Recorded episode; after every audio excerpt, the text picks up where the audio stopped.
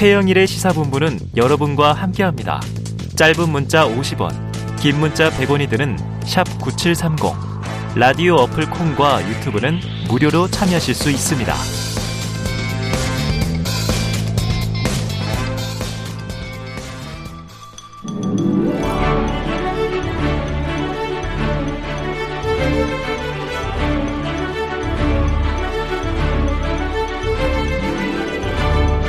네, 매주 화요일에는요, 여야 정당 출입 기자들과 정치권 취재 이야기, 특히 쏠쏠한 취재 뒷이야기를 듣는 불사조 기자단이 있습니다. 경향신문 박순봉 기자, 세계일보 최영찬 기자 두 분 나오셨습니다. 어서 오세요. 안녕하세요. 네, 두 분이 들어오는데 제가 최영찬 기자만 타박을 했어요. 맨날 양복 입고 다녀요. 혁신이 없어. 여당 기자 봐요. 지금 얼마나 패셔니스타야. 막 얘기를 했는데. 아니 네. 정장 입은 게 더 멋있습니다. 아, 옷이 없어서 아, 제가. 옷이 없어서 한번 단벌 신사. 네. 박승봉 기자는 여당과 상관없이 제가 입는 거예요. 네. 네 원래 옷을 잘 입으셨었어요. 감사합니다. 자, 지방선거 이후 오늘 불사조 기자단 첫 모임이니까요.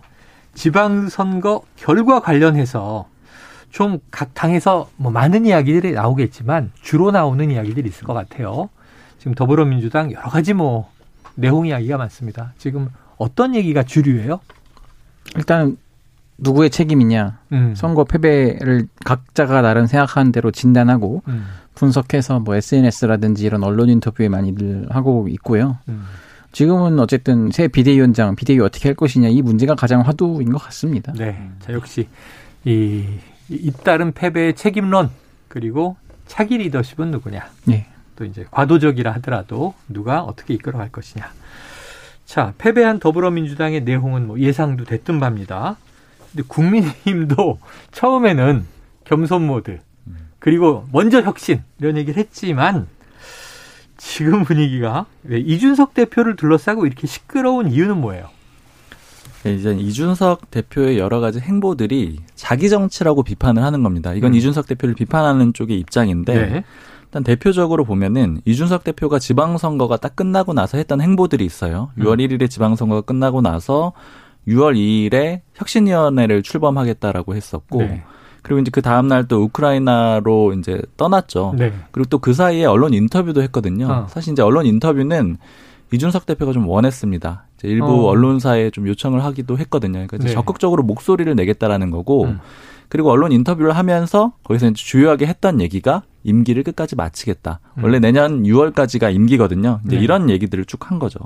근데 이제 비판하는 쪽에서 봤을 때는 이런 일련의 행보들이 당이나 윤석열 정부를 위한 게 아니고 본인을 위한 것이다. 그러니까 어. 소위 자기 정치다 이렇게 정진석 의원이 어제 표현을 하기도 했었거든요. 네네. 그러니까 대표적으로 우크라이나 방문에 대해서는 이런 내용들을 비판을 하는 건데 물론 이 상황 그런 뭐 현실적으로 그냥 생각을 해봤을 때는 음. 우크라이나가 침공을 당했기 때문에 또 러시아가 아닌 우크라이나의 편을 들어주는 게 맞다 이렇게 보고 있지만 음.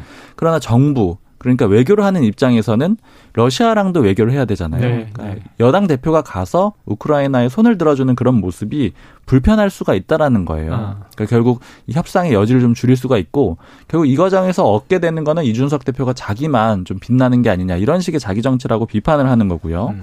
그리고 또 혁신위원회 출범도 마찬가지입니다. 사실 이긴 정당이 출범시키는 건 좀 이례적이잖아요. 음. 왜 혁신위원회를 출범을 하는 거냐? 결국 또 자기 존재감을 내세우기 위한 게 아니냐 이런 얘기들을 쭉 하면서 네. 이준석 대표가 너무 자신만을 내세우려고 한다 이렇게 이제 표면적으로 공격을 하는 거고요. 네. 사실은 그 이면에는 이제 여권 내에 이 투쟁이 그러니까 예. 권력 투쟁이 본격적으로 시작이 됐다 이렇게 볼 수가 있는데 네. 사실 잘 되는 집이라고 제가 기사에 표현을 한 적도 있었는데 음.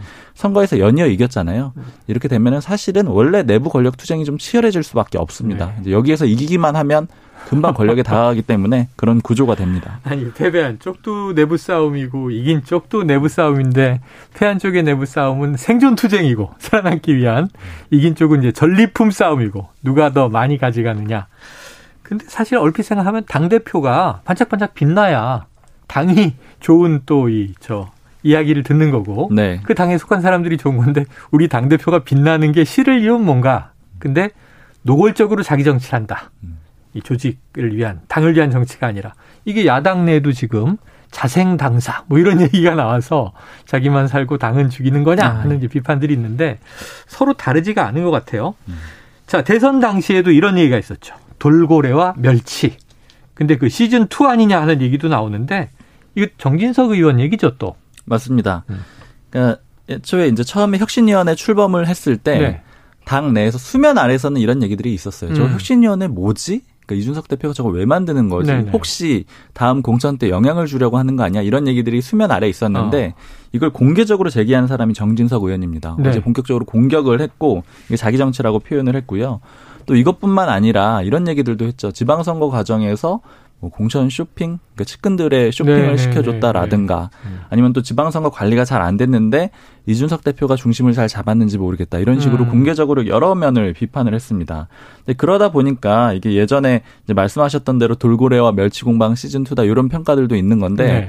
왜냐하면 예전에 정진석 의원이 윤석열 대선 후보 그때는 경선 캠프였거든요. 예. 윤석열 후보를 돌고래에 비유하고 나머지 후보들은 나머지 대선 후보들은 경선 멸치에, 후보들이죠. 네, 멸치에 비유를 했었어요. 홍준표, 유승민, 뭐 원희룡 많았습니다. 맞습니다. 그래서 이제 여기에 대해서 이준석 대표가 그러니까 이제 그 돌고래에 비유를 했던 거는 그만한 대우를 해줘야 된다 이런 음, 취지였거든요. 음, 음. 근데 이준석 대표가 뭐 멸치나 돌고래나 뭐 그런 게 따로 없고 다 공정하게 해야 되는 게 맞다라고 하면서 음. 그때는 돌고래 팀이라는 표현을 썼습니다. 그때는 네. 아직 윤회관이라는 그런 조어를 만들기 아, 전이었거든요. 윤회관 표현 나오기 전에 비슷한 표현이 되는 거죠. 그러면서 뭐 하이에나라는 좀 그런 표현을 아, 쓰면서 맞아요, 맞아요. 한번 붙었던 적이 있어요. 음. 사실 그러니까 이게 두 사람만의 악연은 아니고 이준석 대표가 윤석열 대통령 당시에 경선 후보 때나 대선 후보 때나 좀 갈등하는 면이 여러 번 있었잖아요. 그렇죠. 그 과정에서 장재원 전 비서실장이나 아니면 권성동 원내대표랑도 여러 번 갈등을 했었고요. 그렇죠, 그렇죠. 대선을 앞두고 있었기 때문에 소위 이제 전쟁이 벌어진 거잖아요. 그러니까 그렇죠. 외부의 적이 있었기 때문에 억지로 눌러놨던 건데 음. 이제는 승리를 다 하고 나서 음. 평화가 찾아왔잖아요. 네. 그러면 이제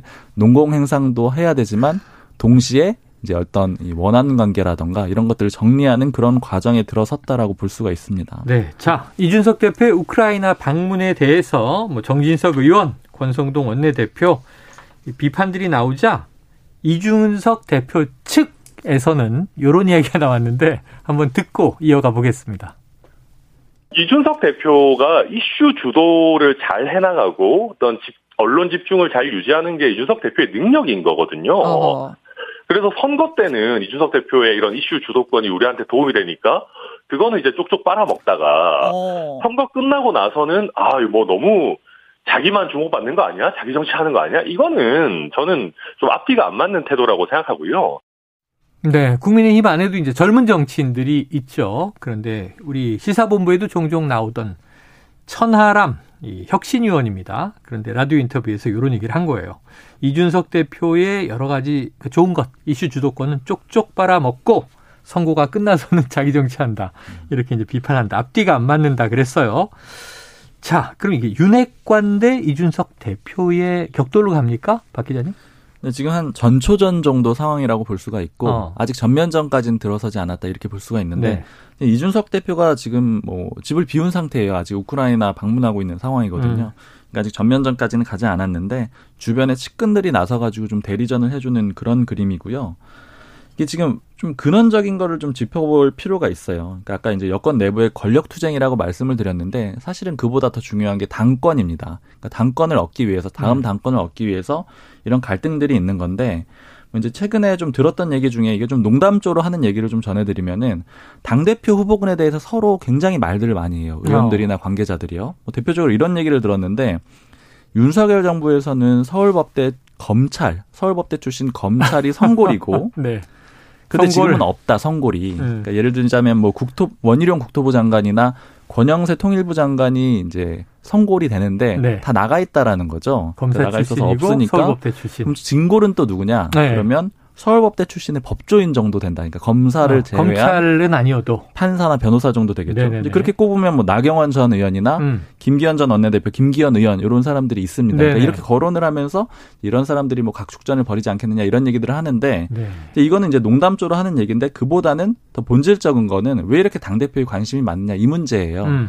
그러니까 왜냐하면 차기 당 대표가 굉장히 중요합니다. 그렇죠. 차기 당 대표가 되면 다음 총선에 공천권을 행사할 수가 있고요. 네. 그리고 그보다 더 중요한 게 여당의 당대표가 되는 거잖아요. 그렇죠. 여당의 당대표로서 첫 선거를 치르게 되는 거고 음. 또 소위 여당 당대표가 되면 대선 후보군으로 바로 가는 그런 음. 지름길이기도 하잖아요.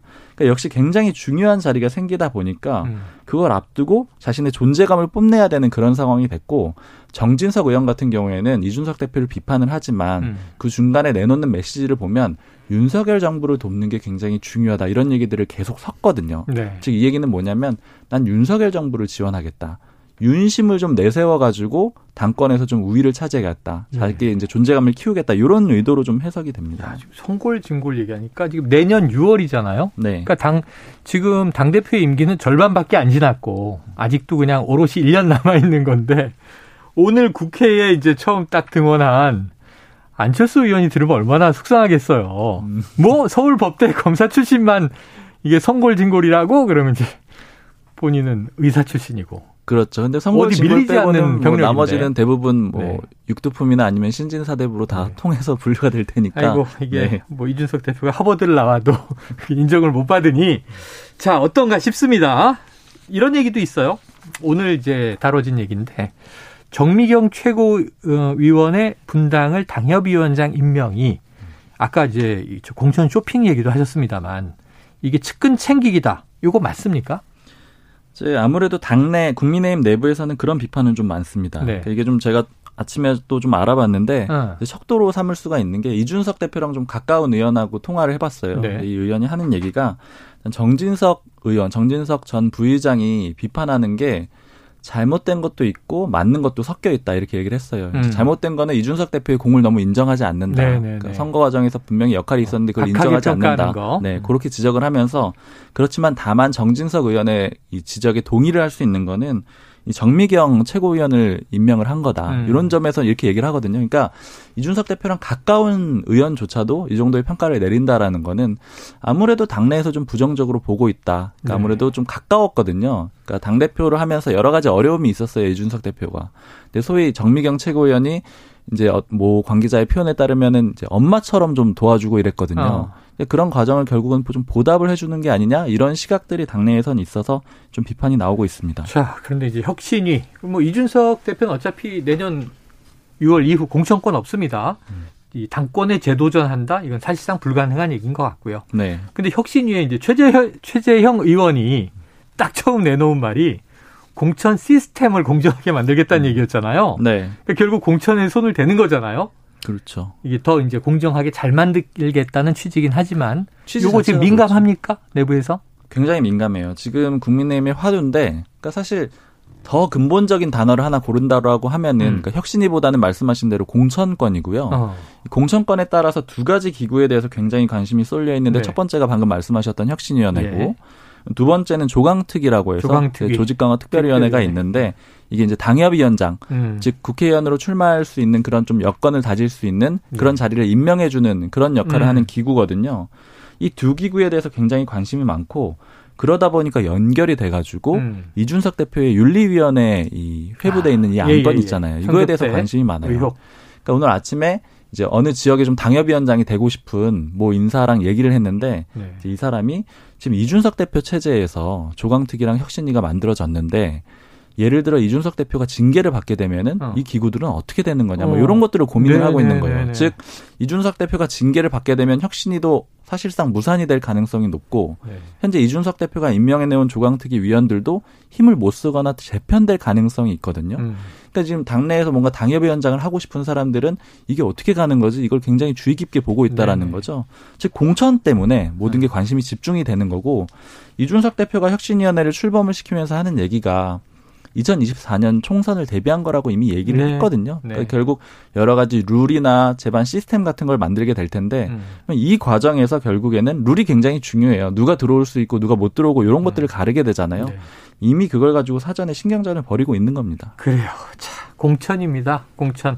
2년이나 남았는데 또 당대표 선출은 1년이나 남았는데 공천 때문에 지금 뭐 선거가 다 끝나고 다음 선거가 2024년 총선이다 보니까 네. 거기에 다 지금 관심이 쏠려 있는 근데, 근데 사실 또 당 대표 음. 임기에 대해서도 음. 좀 짧아질 수도 있다라고 이제 얘기하는 예. 측도 있는 거죠. 뭐 윤리위원회의 음. 결과에 따라서요. 조기 퇴진 설 뭐 이런 네. 것도 나오고 그러다 보니 또 당권 경쟁도 더 치열한 네. 겁니다. 자, 여당 상황은 이제 한 가지만 여쭤보고 야당으로 넘어가 볼게요. 이게 오늘이 6월 7일, 어제가 현충일이니까 아직도 6월 초인데 아까 얘기했던 성접대 의혹을 다루는 윤리위가 음. 당내 윤리위가 24일이라고 계속 얘기를 해서 음. 이거 이렇게 늘어질 이유가 있습니까? 네. 그러니까 사실 아까 외부의 적 이런 표현도 말씀을 드렸는데 네. 원래는 지방선거 전에 예정이 돼 있었거든요. 네네. 그리고 이제 6월 하순으로 밀어놓은 거예요. 어. 왜냐하면 지방선거 전에 징계 여부를 결정을 하는 게 선거에 안 좋을 거라고 봤기 때문인 거고요. 네. 그 다음에 미뤄진 건데 사실 이게 굉장히 좀 어려운 문제입니다. 모두가 음. 관심을 집중하고 있기도 하고 윤리위원회 입장에서 보더라도 네. 당 대표를 안건으로 올렸잖아요. 네. 그럼 이거는 이제 뭐 관계자 표현을 빌리자면은 손목 걸고 하는 싸움이거든요. 어, 그렇죠? 그래서 징계를 하거나 음. 아예 안 한다고 하면은 윤리위원회는 왜 안건으로 올렸지 이렇게 네네네. 굉장히 큰 역풍을 받게 되는 거예요. 반대로 뒤집어서 말하자면 윤리위원회는 나름대로는 뭐 자신감이 일부 있었기 때문에 시도를 했을 수도 있고요. 음. 그러니까 그러다 보니까는 아무래도 빨리 결정을 내리기가 어렵기 때문에 네. 상당히 좀 뒤로 미뤄진 측면이 있고 그리고 아마 여러 가지 종합적인 정무적인 상황도 고려를 할 겁니다. 그러니까 그렇기 때문에 이준석 대표가 자기 존재감을 계속 보이려고 하는 것이기도 하고요. 자, 지금 뭐 민주당 성비위 때문에 타격이 얼마나 컸는지 또 국민의힘이 얼마나 공격했는지를 스스로 알고 있기 때문에 전 이게 징계 수위가 뭐 경징계다 중징계다가 아니라 성접대 의혹이라고 부르는데 팩트냐 아니냐. 그렇죠. 팩트면 국민의힘은 큰일 나는 거고요. 이게 거짓 주장이다라는 게 확인되면 여기서 이제 면죄를 받을 수가 있을 텐데 아, 그 24일 과연 어떻게 될지 혹시 뭐 이 진위 여부에 대해서 박 기자님이 아시는 바 있습니까? 아니요, 저도 뭐 확인한 바는 없고 네. 다만 윤리위원회가 그런 얘기들을 당내에서 좀 많이 해요. 윤리위원회가 어떤 수사기관이 아닌데 음. 이게 좀 상당히 오래 지난 네. 얘기로 알려져 있잖아요. 네. 그러다 보니까 이거를 진위 여부를 밝힐 수 있겠느냐 이런 네. 얘기들도 좀 있긴 합니다. 야, 보통 우리가 불사조 기자단 이슈를 다루면요. 자, 지금 검수완박 민주당이 추진하는데 그럼 이제 국민의힘 입장은 뭡니까? 막 이러면서 주고받는데 서로 내부에 지금 권력 투쟁 앞으로 어떻게 이제 버틸 것이냐 내부 싸움을 하다 보니까 두 분이 공동 취재를 할 대, 대목이 거의 없어요. 끝에 하나 나올지 모르겠습니다. 자 더불어민주당 상황으로 넘어가 보죠. 지금 뭐최 기자님 막 조시려고 그러는 것 아, 같아요. 자 대선과 지선 패배했고 이제 이재명 책임론이 강하게 불거져 있습니다. 자 오늘 아침 이재명 의원의 국회 첫 등원길 목소리를 육성으로 들어봅니다. 우리 국민들과 또 우리 당원 여러분 지지자 여러분들의 의견을 어, 낮은 자세로 겸허하게 열심히 듣고 있는 중입니다. 전당대 출마 관련해서 계속 여러 가지 얘기들이 나오고 있는데요. 입장이 정해지셨는지 어떤 생각이 좀 궁금합니다. 아, 직 제가 국태 0.5선 초선으로서 어, 무거운 책임감을 느끼고 있고 해야 될 일이 상당히 많이 있다고 보여지기 때문에 아직까지 전당대회 부분에 대해서는 시간이 많이 남아 있어서 깊이 생각해 보지 않았습니다. 당의 대선 서울시장 공천이 이재명 후보 뜻이었다는 이원우 전략위원장 발언이 있었는데요. 그 부분은 사실 여부 확인 좀 부탁드립니다.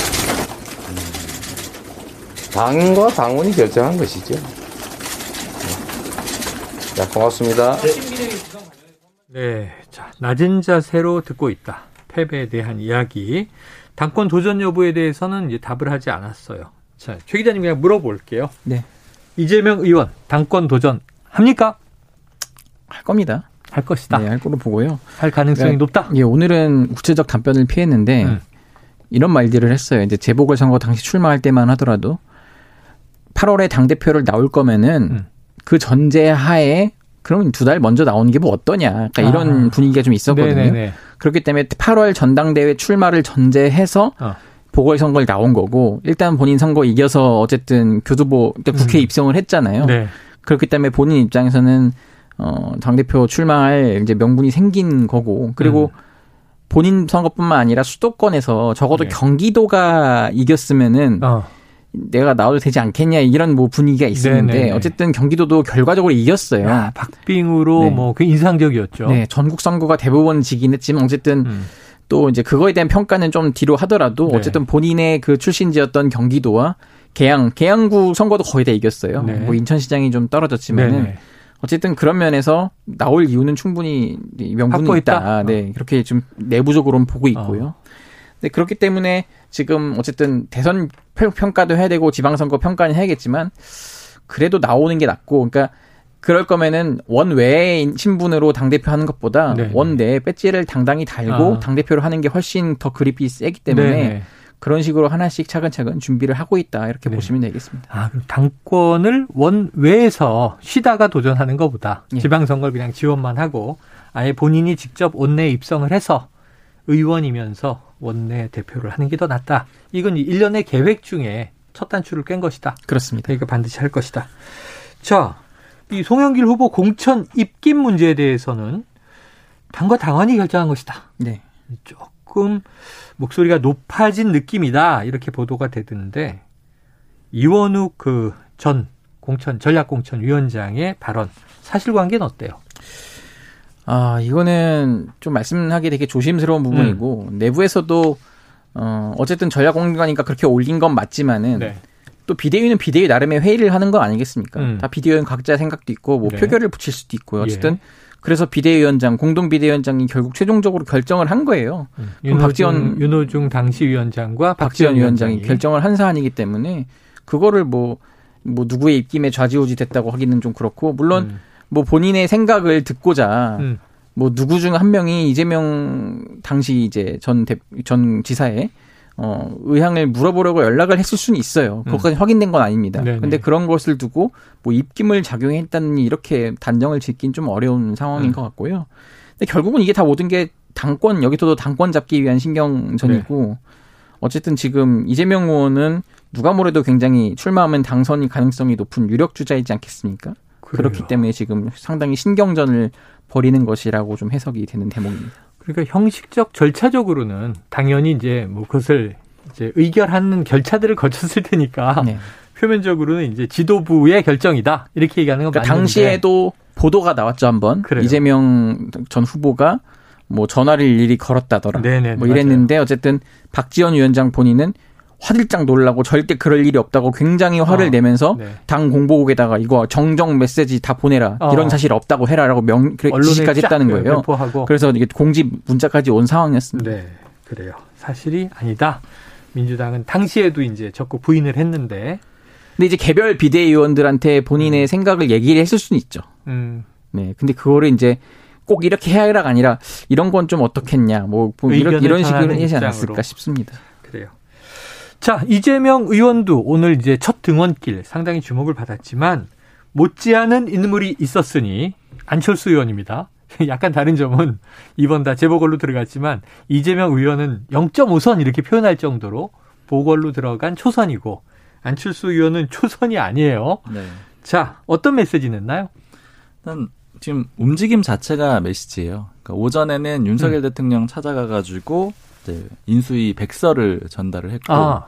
그리고 이제 요런 내용으로 국회에서 원래 브리핑을 11시 30분에 하겠다라고 했는데 지금 좀 연기가 돼가지고 아, 좀 오후에 할 오후로? 예정이거든요. 네네. 아 그러면은 인수위 백서를 브리핑하는 네. 거예요. 네, 내용에 대해서 전달하겠다라는 거죠. 근데 요런 것들이 그리고 사실 이제 최근에 보면은 안철수 의원이 등원하기 전이긴 하지만 이제 당선 인사 같은 거 하다가 좀 쓰러진 그런 아, 일도 있었어요. 실신 소식이 나왔죠. 네. 근데 그때 윤석열 대통령한테 전화 받았다 이런 내용도 공개를 네, 했거든요. 네, 네. 그러니까 이제 이 움직임들을 다 보면은 그 중심에 윤석열 대통령이 있습니다. 어. 그러니까 윤석열 대통령과의 관계를 굉장히 중요하게 여기는 네. 그런 것들을 좀 강조하는 그런 행보들이었고 결국 이거는 뭐냐면 역시 또 여권 내 당권 주자 중에 한 명이거든요. 대권 어. 후보이기도 하지만 당권 주자 중에 한 명이어서 이 안철수 의원이 곧 당 대표로 나올 가능성이 굉장히 높다라는 얘기들이 많은데 네.